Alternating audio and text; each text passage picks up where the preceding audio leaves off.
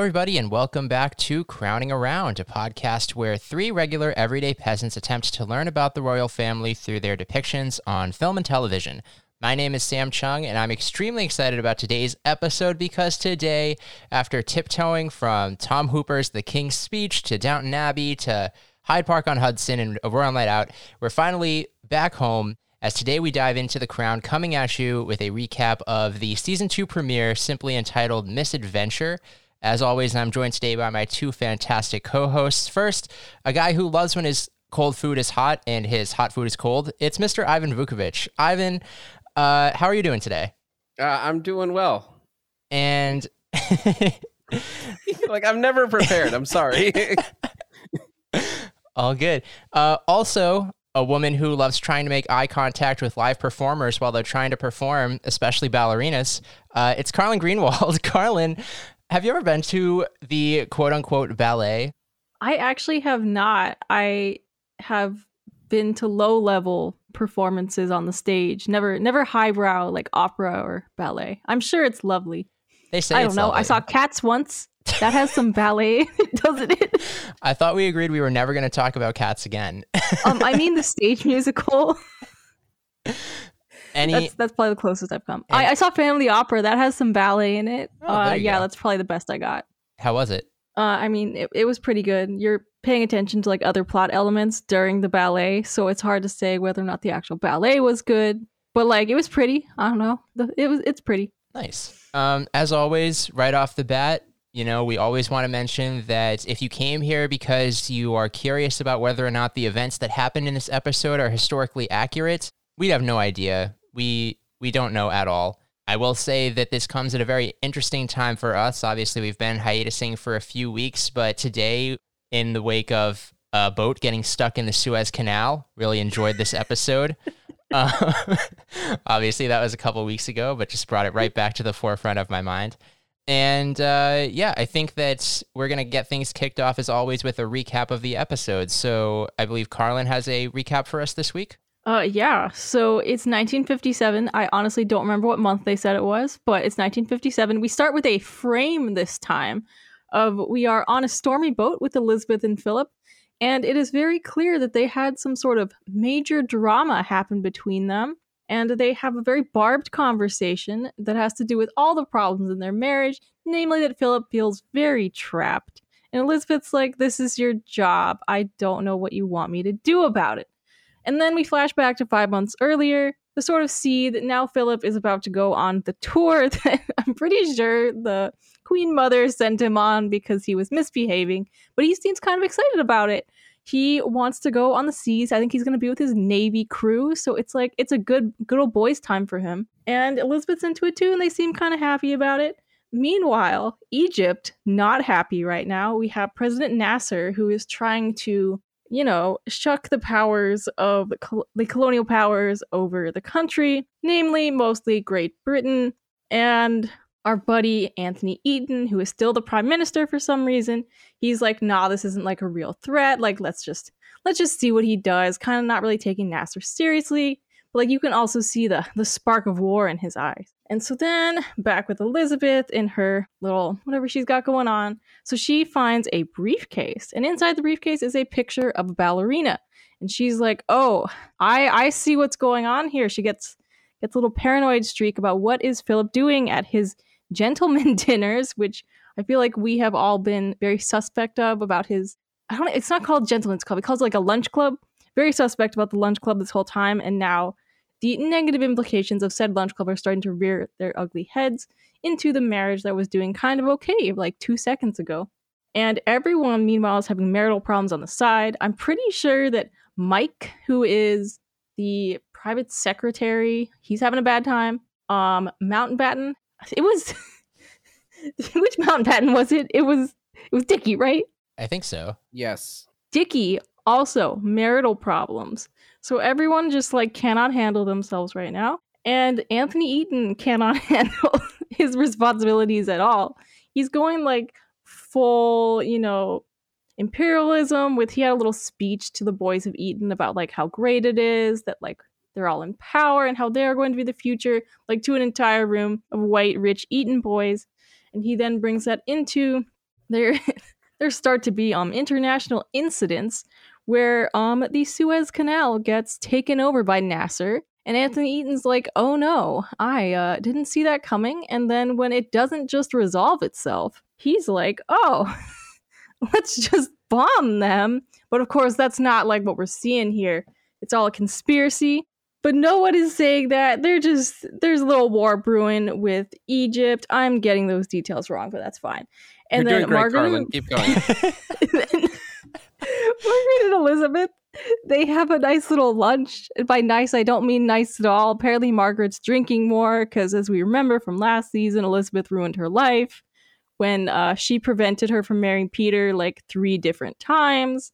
So she's just kind of in a bad, you know, she's not in a great place. So she's just kind of like, oh, do you know what Philip's up to? Implying that um our buddy Mike here is definitely arranging some outings with none other than actresses and ballerinas. So Elizabeth, she's just got full on suspicions here, but also she kind of has to deal with this uh, Egypt problem. So our last major scene, Elizabeth actually looks up at the TV and has to see that oh, there's something going on with Egypt. She goes to Anthony Eden and he's and she's like, is there some collusion going on with Israel? And he basically says, yeah, he's he's ready for war. He's doing like some full on like communist stuff because Russia got involved. And I don't really know about the details there, but like, you know, conspiracies in politics. And Elizabeth's like, and so Anthony's like, hey, do you like, do you support what I'm doing? And she has a very, very long pause where you're like, I think she's going to say that she doesn't. But then she says she does, and that's where we're at. Thanks, Carlyn. So, yeah, something that we learned that The Crown loved to do in season one was do a flashback in an episode and then bring it back to present day and then just wrap it up on the same episode. But it seems like season two is going to be a little bit different because we get this flashback, or no, sorry, we get a flash forward. And then Mhm. it seems like they're setting it up that season two is going to be a season all about Liz and Phil's relationship just falling apart. And Ivan, just gut reactions to the Liz and Phil drama that we see here in the season two premiere. Okay, so I'm really confused. So when we last left off, uh, all of these characters were kind of fed up with each other. So you know, you had um, you know Philip really upset that he was being sent away on this tour. Um, you know, you had Margaret upset at Elizabeth for obvious reasons. I can't really get a sense of how much time has passed between the season one finale and this uh, season two. Um, not not not counting the flash forward, but just the you know t- era in which most of this episode took place. Um, yeah, it, it it's real. It's weird because in that finale, I got the sense that Philip's world tour was fairly imminent, but now it just seems like he's been kind of hanging around for a while, waiting to to you know embark. And in that time, tempers have kind of calmed down a bit. Like nobody is quite as irate with each other. So yeah, I, I mean, I I don't know. Are we talking you know? a month, three months, a year. Like I'm really not sure how much time has uh you know lapsed, and and that is it, it made me really difficult to kind of kind of gather up a perspective on how or what I thought how I thought these characters were reacting to anything and and whether it was justified. Yeah, it was hard for me to tell that too. I kind of assumed that it wasn't that much later. It felt to me like it was maybe a week or two. I don't know, Carlyn, what what did you think? Yeah, I would guess somewhere between like weeks, like maybe a couple months, like at most. And it, it definitely felt like Elizabeth is acting like, you know, it hasn't really, because she didn't seem particularly angry with anyone. She was just kind of upset. So, like, her, not that much time. Margaret seems to be acting like it's been like one day. She's still very mad. And then Philip, yeah, he's like he's had a lot of time because he seemed like really happy. Like, when did he have time to be like, oh, yeah, this is going to be fun? for that little bit where he was excited about it. I don't know. Yeah, it was a, ni- a night and day difference, uh, you know, with him. Like he was so just fed up with everyone in that finale, and you know that final shot of him kind of driving off from Buckingham Palace. Like I assumed he was driving toward the boat, like the, or like the Mhm. airplane, or or whatever he was going to, you know, kind of start the tour on. Uh, but yeah, now I got the sense that it's like, oh, you know, months to even like a year later, and it, everything is hunky dory. But that world tour apparently was something that was scheduled well in advance. Yeah. I mean, I guess Ivan, to your point, last time we saw Anthony Eden, we thought he was dead, and he seems totally fine now. So I guess some time must have passed to allow him to recuperate in such a way. Yeah, and we didn't really get much of a follow up there either. Like I think there was one scene where it looked like he was about to start shooting up again, but Yeah. o- otherwise, like, oh yeah, no, back back to business. Um, his drug is now war, so that's how he's Yeah. that's how he's doing fine. I I didn't really care for the fact that Anthony Eden became all of a sudden such a prominent character. Um, this was kind of a like an oddly structured episode compared to season one, where like Mhm. in season one like you would have like two or three characters who would just be center stage and they would be like the dominant players of that episode this one was a little different where like we got a lot of phil in the beginning but then he kind of disappeared we got you know a brief snippet of margaret which you know is bet like better than certain season one episodes where you just don't even see her at all um but yeah those characters just kind of weaved in and out whereas really the only two uh, kind of prominent players in this uh, season premiere were Elizabeth and Anthony Eden. That it was it was really just the two of them. Carlyn, did you just hold in a sneeze? No, I was yawning. Can you hear it? no, but I saw you like cover. out. I saw you cover your face. I was like, "Are you trying to hold in a sneeze? like you No, can sneeze? It's okay." no, that would not be okay. This is this is I was about to say it's radio, it's not radio, but same thing. No, Uh, for sure. to Ivan's point.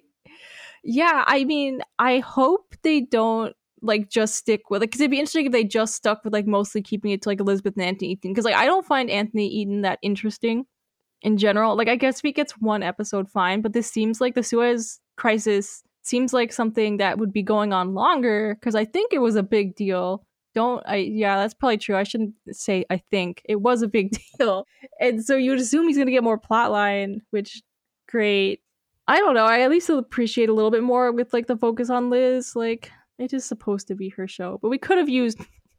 There should have been more Philip. Probably he was kind of like his his actions were more like a specter for a lot of the episode, which I I guess I guess that's fine. What How do you feel about the fact that we finally got more Charles and Anne? Loved it. I mean, it was great. I mean, like they're great. What I love wait, that was. Charles was was Charles at like a little party that was like cowboys and Indians, and you're just like, oh, oh, that that's was my him, night- right? That Yeah, no, he and Anne both went to a party that was literally my nightmare. And both as a child and watching it now in the episode. No, I was referring to like the handshake on the plane and Phil's like, what oh are you doing? yeah, I. No wonder Charles had a had a rough life.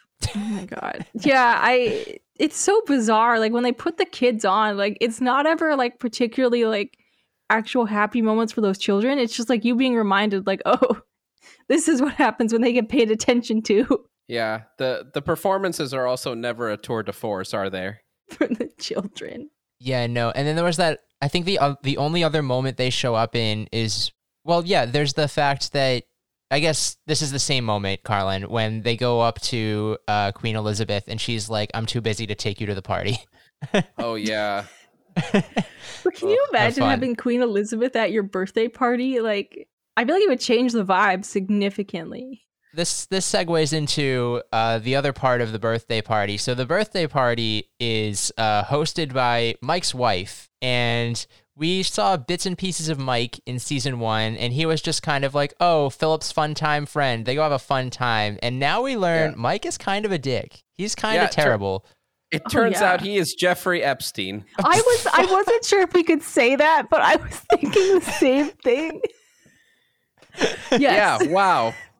Yeah, he suddenly became a lot more prominent in in all the ways we didn't want to see. Yeah, I mean, if we're ranking like the most pitiable characters in this episode, I feel like Mike's wife. she really has to take the cake. I hope she does something about her terrible husband. I Yeah. have to, I have to hope they'll follow up on that too, because for for Mike to just suddenly become more of a featured player and to suddenly introduce characters that are kind of satellites to him as well, like I, I imagine they're setting something up there. Yeah, so I guess it'll be interesting to see what ends up coming of becoming of that. Philip, you you got your hand not dirty in a you're a scoundrel kind of way to not directly parallel Jeffrey Epstein. Although I guess we don't really know that. But oh man. And then the other characters that we saw once again here were the Mountbattens. Carlyn, you mentioned them in your intro. Yeah. What a fun reemergence for them. Uh, Dickie, what is Dickie's wife's name? I I don't know. Because Um, they have some interesting, what I think the English call it banter. yeah. I mean, like no one, no one's functioning. These Mountbatten men, they're like not good at marriage. Um, Ivan, did you like seeing the Mountbattens here again? I guess. I, I mean, we haven't seen a ton of Dicky thus far, so I, I feel like what we're getting is giving us a lot more texture than what we've witnessed before. Um, yeah, I mean, it's interesting. I, I don't quite know what to make of that relationship between him and his wife, and curious how they got to that point. Curious if there's going to be any follow up on that, but yeah, I mean, it was certainly more intriguing than anything we've seen of the Mountbattens uh, previously. So yeah, I'm on board. I'm on board with this subplot. And that gave Dickie a chance to go to the to Buckingham Palace and talk to Liz all about how her her husband is a uh, what did he say? A wild spirit that can't be tamed. oh my god. Yeah. So uh, so I, I thought that was interesting. So Dickie, uh, you know, went to give Elizabeth advice and kind of offers perspective. I didn't get the sense that he had any kind of ulterior motive. It seems like he was just doing it kind of out of, you know, A, maybe the goodness of his heart, and B, just concern for the country and national security. Like, am I getting that read correctly, or, or is there something that I'm missing here? I mean, I guess the underlying implication of everything Dickie does is obviously Philip is like their connection to staying in power in some regards. So anything he can kind of do to keep the marriage going is good for him. And then, you know, national security, like what are you going to do if um England collapses then then what are you ruling at that point? So I Right. mean, yeah, I think it's like a little bit of both, I guess. Yeah, but that's what I'm saying. Like it seems like he had all in all pretty positive intentions. Like he wasn't Yeah. trying to, you know, kind of like screw over Elizabeth in any way or or do anything out of just pure self-interest. It seemed like it was just all kind of for the greater good. I suppose. I mean, I'm always like a little bit low key suspicious of Dickie ever since the whole like name thing that became a, Oh, sure. a subplot of an episode. Like, I always feel that there's some sort of political aspiration or mo- motive to what he's doing, but it didn't come across like he's not a one dimensional like villain. Yeah, and that, that's exactly why I'm Yeah. what I'm calling it out because like my my bias like toward him is that he would have some sort of uh, you know ulterior motive or, or or something that he was trying to uh, maneuver or accomplish out of self interest or self preservation. But in this case, like he you know offered her some marriage advice, he offered her some uh, political advice, and it all seemed to not really have like an immediate benefit for him, but really just more for her than anything. Yeah, and we also learned that he just gets walked over in his marriage. So that was also fun. that's, That's what I'm curious. That, that's what I want to learn more about. Is like the dynamic between him and his wife. Um, yeah, it, it, it like it's not even that he's getting walked over. It's more just like a sense of resignation of like, yeah, just do whatever you want, leave me alone. I feel like that has to play out in some way as we continue on through this series, right? I hope so. Uh, At least through this season. Yeah. Where are the other Mountbattens? Like, I know some of them are dead. Like, I I don't know if they'll ever. Maybe I need to. Maybe they expect you to Google some things because I was never clear if like all his Nazi sisters were dead or like are they just hanging around somewhere? How how close is he to a scandal at any given time? Well, well, keep in mind when we uh, uh, watched the Downton Abbey movie, we discovered that there was a whole like sister to to Bertie and David that was never featured in The Crown. So like this show has a really uh, it like this show is really good at just keeping characters completely invisible to us up until they decide that they want to feature them. All right. Well, if one shows up, good for them, I guess. Um, I want to talk about some of the plot points that I thought were fun. Maybe not fun, but interesting in this episode. There was there was nothing fun here, Sam. this was just people being miserable and desperate and frantic. Well, I did think that it was a cool nod. So obviously, we've watched a couple movies now outside of The Crown, and they've talked about how much Bertie loved his video camera. And here's the video camera again. I thought that was a cool nod to something that we've now seen across multiple pieces of content. Yeah, Yeah. Absolutely. And I forget, did we see him gift that camera to her in the crown, so. or was it the other way around? Uh, Like there was some exchange of that camera already, right? I believe so. Yeah. Yeah. He gave it to her when one they two. went on the fir- the first royal tour that they went on, and they were in Africa, right? Mhm. Sounds about so. right. Yeah. So I really liked that, seeing that again. Phil mansplaining how a pilot works in the Suez Canal. I love that so much because I like because that boat got stuck in the Suez Canal. I was like, "Oh no, this man has information that I want," but I couldn't pay attention to what he was saying. I was like just watching Elizabeth like completely zone out of her body, and I was like, "I I somehow too feel this way, even though I care about what Philip is saying." So like, very good job in that scene. Anthony Eden was just playing the long game. You know, 70 years down the line, a boat would finally get stuck, and he'd be like, I knew it. I told you.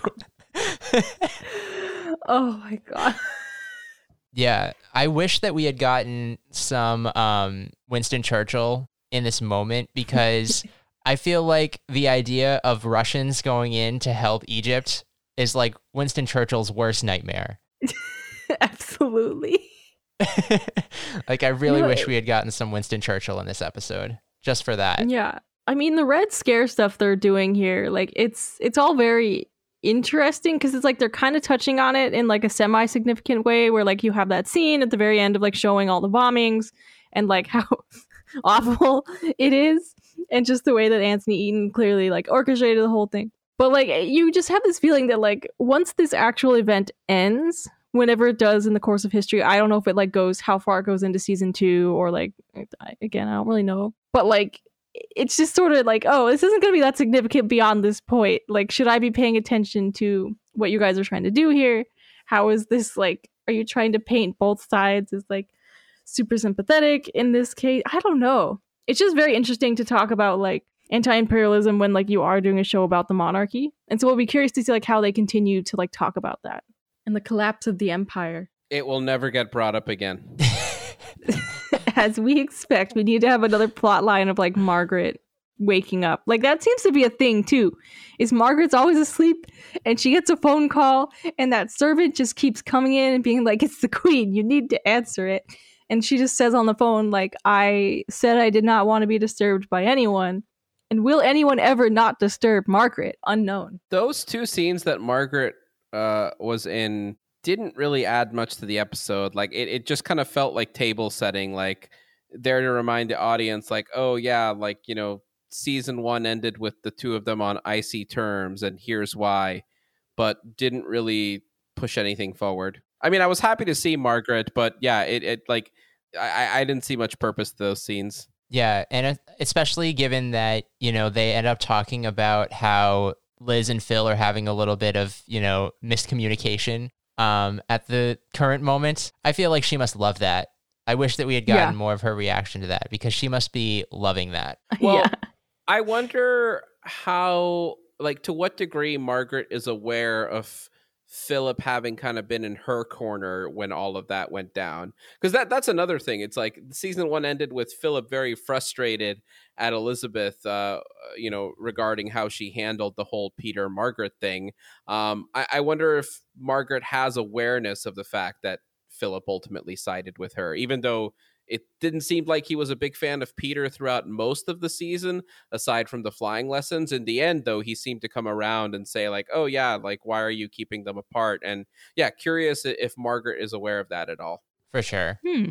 Can we talk about um, Galina Ulanova, esteemed ballerina, because she is obviously at the center of this conflict between Liz and Phil based on a photo that Queen Elizabeth finds in Philip's briefcase. Now, I don't know. Is Liz is trying to do something nice. She finds this photo, not very sneaky on Philip's behalf. No. yeah, I know.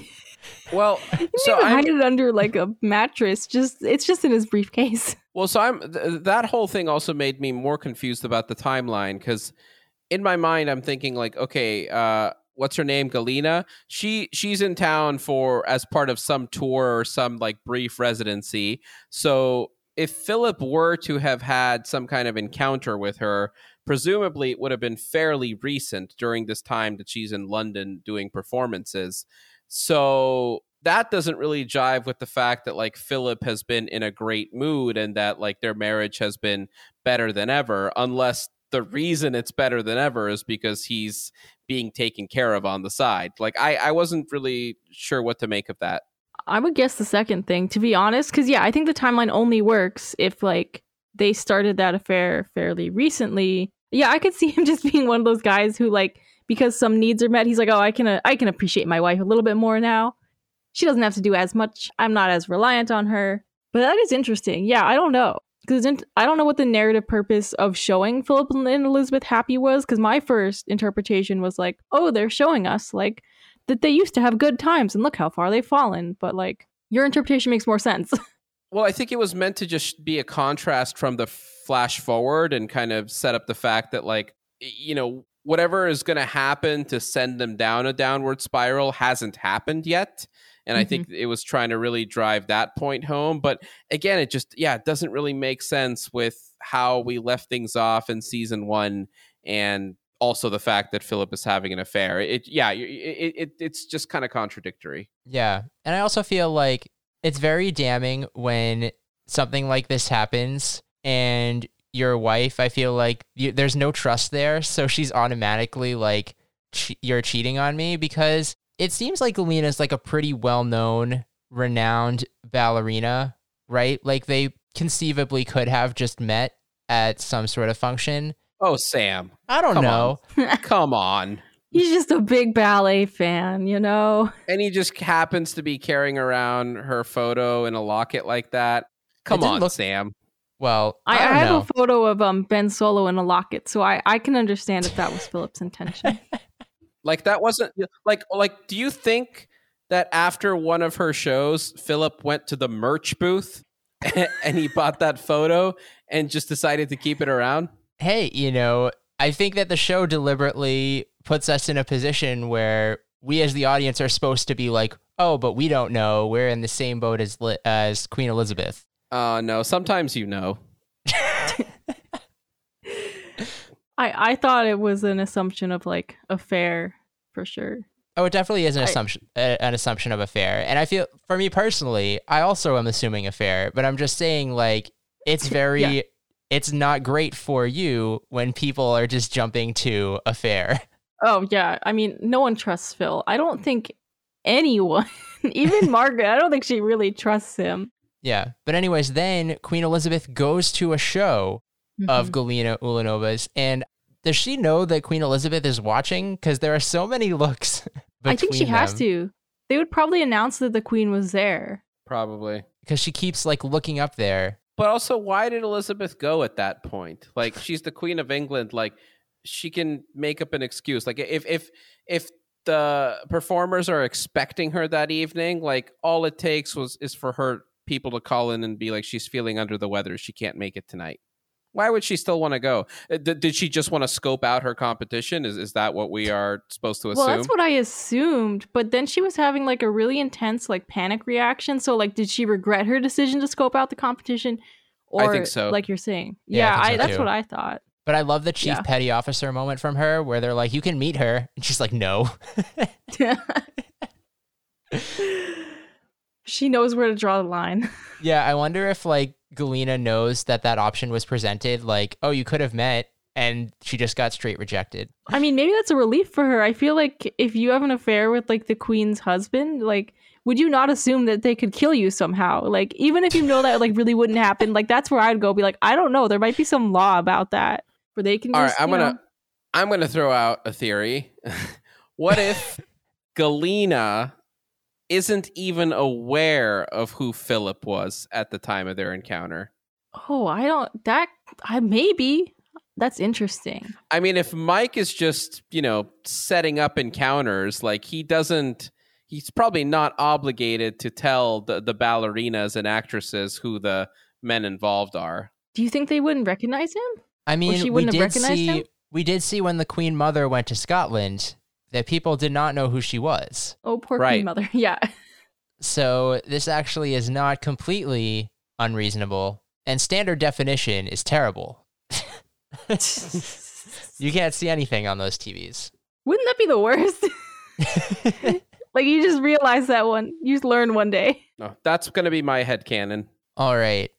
I think we should talk a little bit more about the Egypt subplot because, or rather, I think Anthony Eden's participation in the Egypt subplot because Anthony Eden, his whole motivation here is to try and step out from under Winston's shadow. And so Mhm. he's going to low key collude with Israel, basically a nation state set up by the UK to basically attack. And Queen Elizabeth is like, they would never do that if we hadn't told them that that was okay. I'm I'm very confused. Does Anthony Eden expect nobody to sort of question this? Like this can't be only obvious to Queen Elizabeth. Other people must know this as well. You know, Yeah. maybe I don't know. Yeah, it, I- I guess like the, the way we were supposed to interpret it, it was like that, that Elizabeth was really doing her homework and studying geopolitical, like uh, just you know, kind of yeah, just trying to get a read on like what the geopolitical um, situation was worldwide, and and coming armed with knowledge of how every single country was going to respond to this escalating crisis. But yeah, she's the only one that did that. Like that, that's what we're led to believe here. You know, everybody must see that as well. Queen Elizabeth, her tutor didn't even teach her that. So, you know, I mean, like I- she she wouldn't have even needed to figure it out for herself. Like somebody on her staff could have just been like, "Hey, Liz, just a heads up. Like I looked into this, and something doesn't smell right here." but she's okay with it. And that really surprised me that she was like, especially after Oh. her conversation with Dickie, she's just like, I agree with this. Oh no! Look, yeah, that that scene at the end where she ultimately agreed with it, that was like a like fool me 12 times shame on me situation. Because i once again had uh, just like a fleeting moment of hope that she was going to step away from tradition and duty and responsibility and actually do the right thing. But of course she fucking didn't. Like uh, like why do i keep expecting that she's going to rise above it all? Like uh, Uh, and the thing that frustrates me so much is that the way that this is all portrayed this idea of her like just continuing to resign to her obligations and her duties and her impartiality like all of that is a is presented in like this light of like oh she's doing the responsible thing. She's like like it, it's a moral victory when she restrains herself. Like oh i i just keep getting fooled. That is all very true. And I was also like, oh, great. Like very negative. But I was thinking, and I might have just been like optimistic here, but it seemed like they were trying to frame it as like she wasn't happy with her own decision to go along with it. Not that anything's going to come of it or that she would ever go back on that. I don't know. Because there was that very long pause that like it seemed very purposeful. Yeah, don't it's know. it's where we thought like, oh, is this the moment? Like, is this where like she Yeah. finally just kind of like seizes control and actually wields some of her power? But no, it never is. It never is. And if there were even one instance of her having done that, like I would just continue to feel more hopeful and optimistic. But they keep just dangling that possibility in front of us and then just snatching it away every single time. Yeah, I mean, I think that we might even be giving the queen too much credit here because I think we've seen multiple times over the course of season one that, like, she really believes that she should be ruling over these people. And the idea that people are daring to rise up against her and try to, like, show some sort of force, like, she is so pro colonialism mm. at this Yeah. point.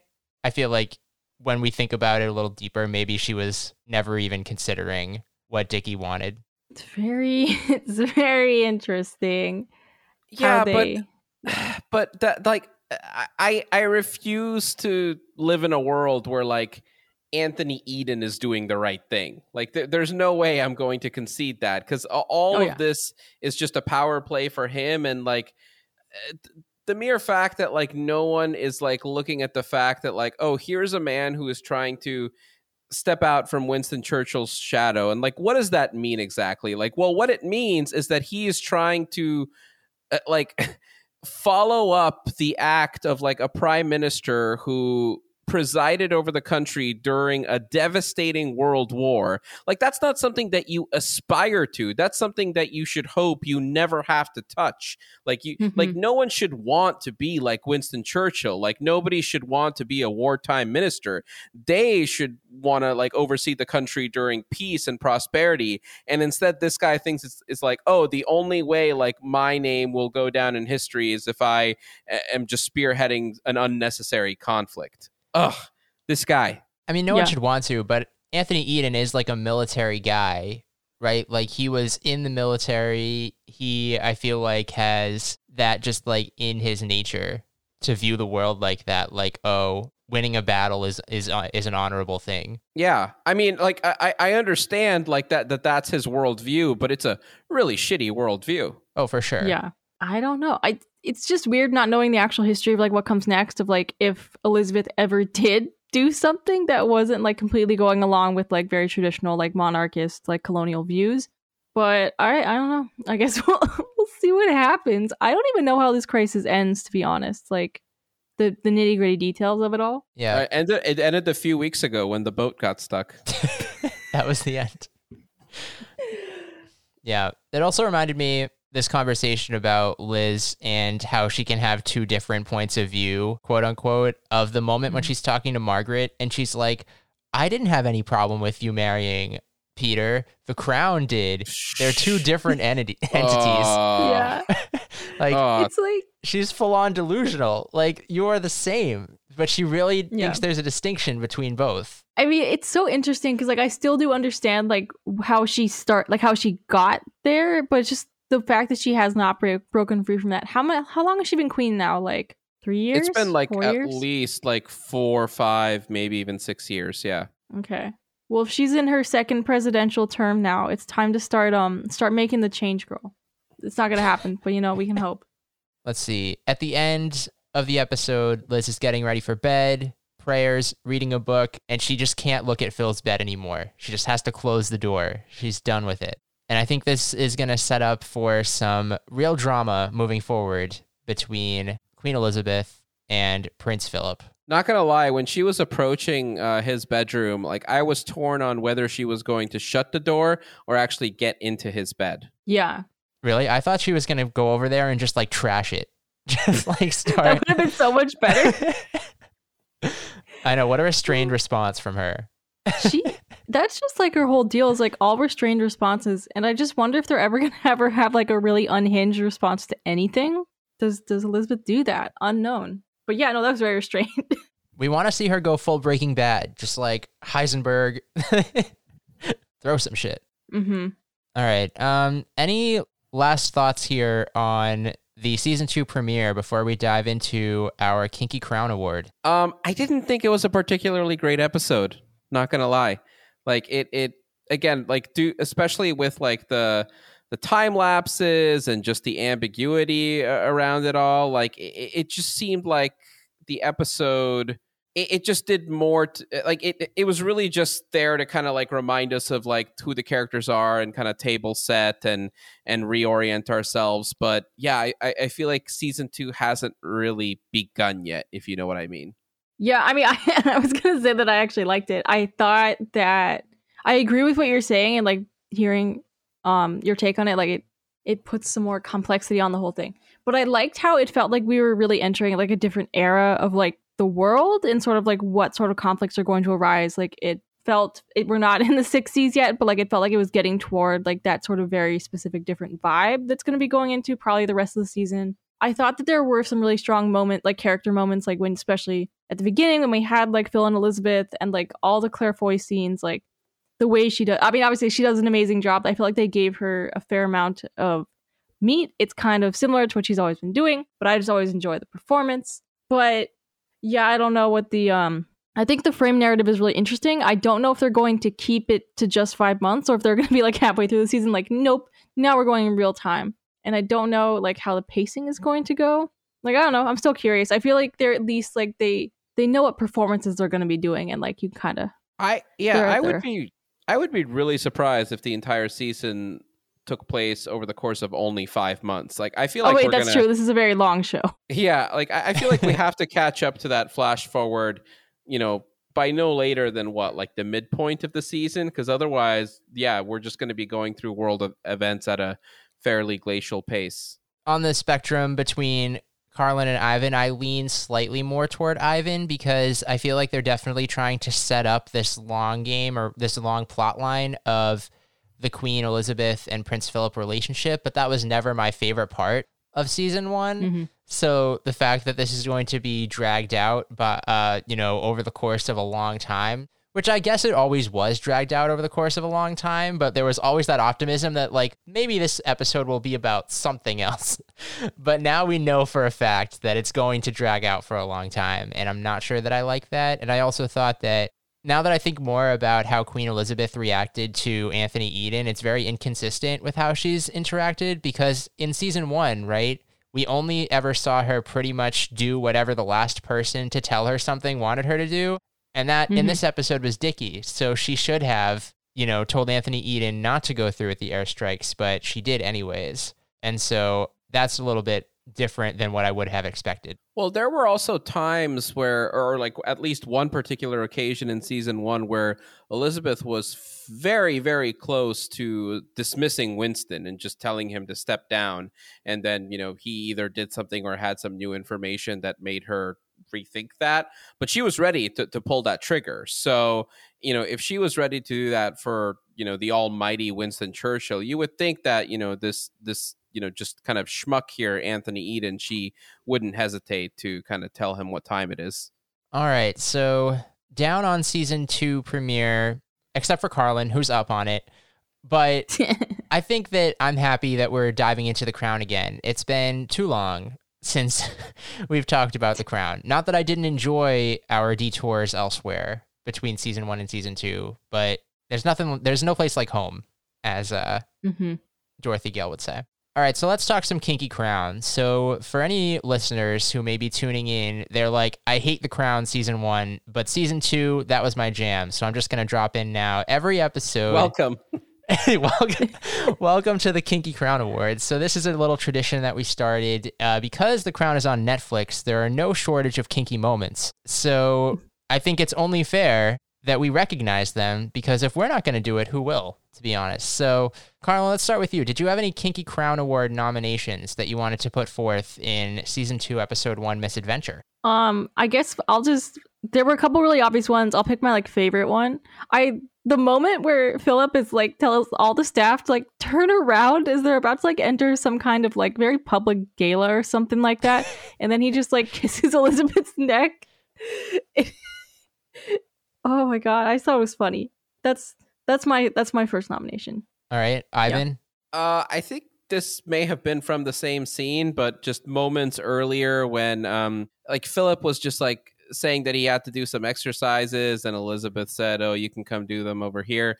Yeah, No- some no- star jumps. Star jumps, yeah. Uh, so yeah, not not very subtle, very you know, very overt, but you know, very obvious. And I'm just gonna go with that one. Yeah, I think those for me were definitely the two that stuck out. This wasn't an especially kinky episode. You know, honorable mention, I think, to Lord Mountbatten talking about how Liz married a wild spirit that needs to be tamed and um, that, you know, his wife just goes on random excursions, but Yeah. he's okay with it. Yeah, let, let, like just Lady Mountbatten in general is also a, a Yeah. nomination. Like, because I, I mean, yeah, she was just dropping so much subtext there. I loved it. hmm no, their their Like, she- interaction was crazy. She was off to her own lunch club. All right. I mean, yeah. So I think of the three, I'm definitely leaning towards star jumps in bed. That's such a specific maneuver that I think I just have to go with that. I don't know. I I do think I'm gonna have to go with the star jumps too. Although Lady Mountain Mountbatten was like really close, and I hope that in like the poll that people will pick Lady Mountain Mountbatten. Ivan, congrats. Your nominee won. Oh, uh, uh, do I not get to vote? I guess you can I guess vote, it's, it's But already it won't two out of matter. three. Well, okay. What? Okay, so are we like? Are we assuming that a star jump is a jumping jack? yes. I think That- it's more. Uh, so I I was thinking it's more like like a cheerleader, like all at the same like one motion. That was what I was Oh. envisioning. Oh, okay, okay, but but pretty similar. yeah. All right.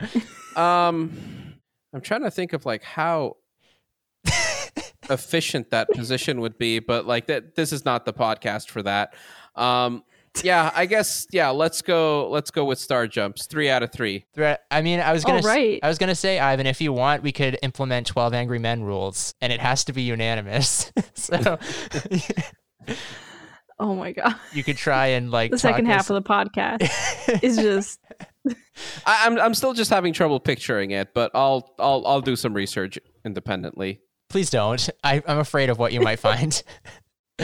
All right. So congratulations. um, I guess yeah. For any new people, we also upload a poll to Twitter. So if you disagree, feel free to you know vote for the Kinky Crown nominee that you would have selected. Um, but yeah, that should take us, I believe, to a conclusion here on season two, episode one, Misadventure. So thank you all for listening. Ivan, if people want to find you, where can people do that? uh, on the general World Wide Web. Uh, on the modern World Wide Web, sure. you can go ahead and send me a message on LinkedIn, and I will cheerfully ignore it. That is what LinkedIn is for. Just ignoring random messages from people. Exactly. There's no better platform for it. Carlyn, if people want to find you on social media, where can they do that? Um at Carlyn Greenwald on Twitter and then at Carlyn underscore G E E on Instagram. All right, and I'm at Sir Sam Cheung on Twitter. But the best place to reach us if you want to uh, get in touch with, with us about the podcast is our Twitter account at Crown Around Pod. Um, as always, you can uh, find our entire library of content either at our website www.paginatedmedia.com/slash crowning around or on any platform where podcasts are available. And if you just want to hear more Crown, we're here for you. We'll be back next week recapping season two, episode two, A Company of Men. So look forward to uh, seeing you all then. In the meantime, thanks for listening. And God save the Queen. God save the God Queen. God save the Queen. Thank you.